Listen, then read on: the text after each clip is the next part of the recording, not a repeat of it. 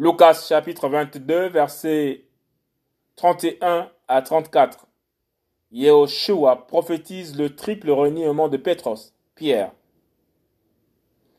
Mais le Seigneur dit, Shimon, Shimon, voici, Satan vous a réclamé pour vous cribler comme le blé. Mais moi, j'ai prié pour toi, afin que la foi ne vienne pas te manquer. Toi donc, quand tu seras converti, rends tes frères stables.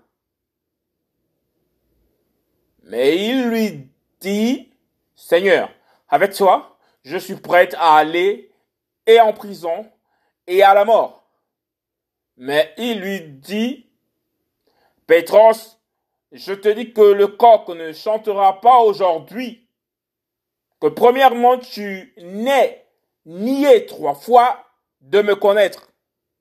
Lucas chapitre 22 verset 31 à 34. Yehoshua prophétise le triple reniement de Pétros, Pierre.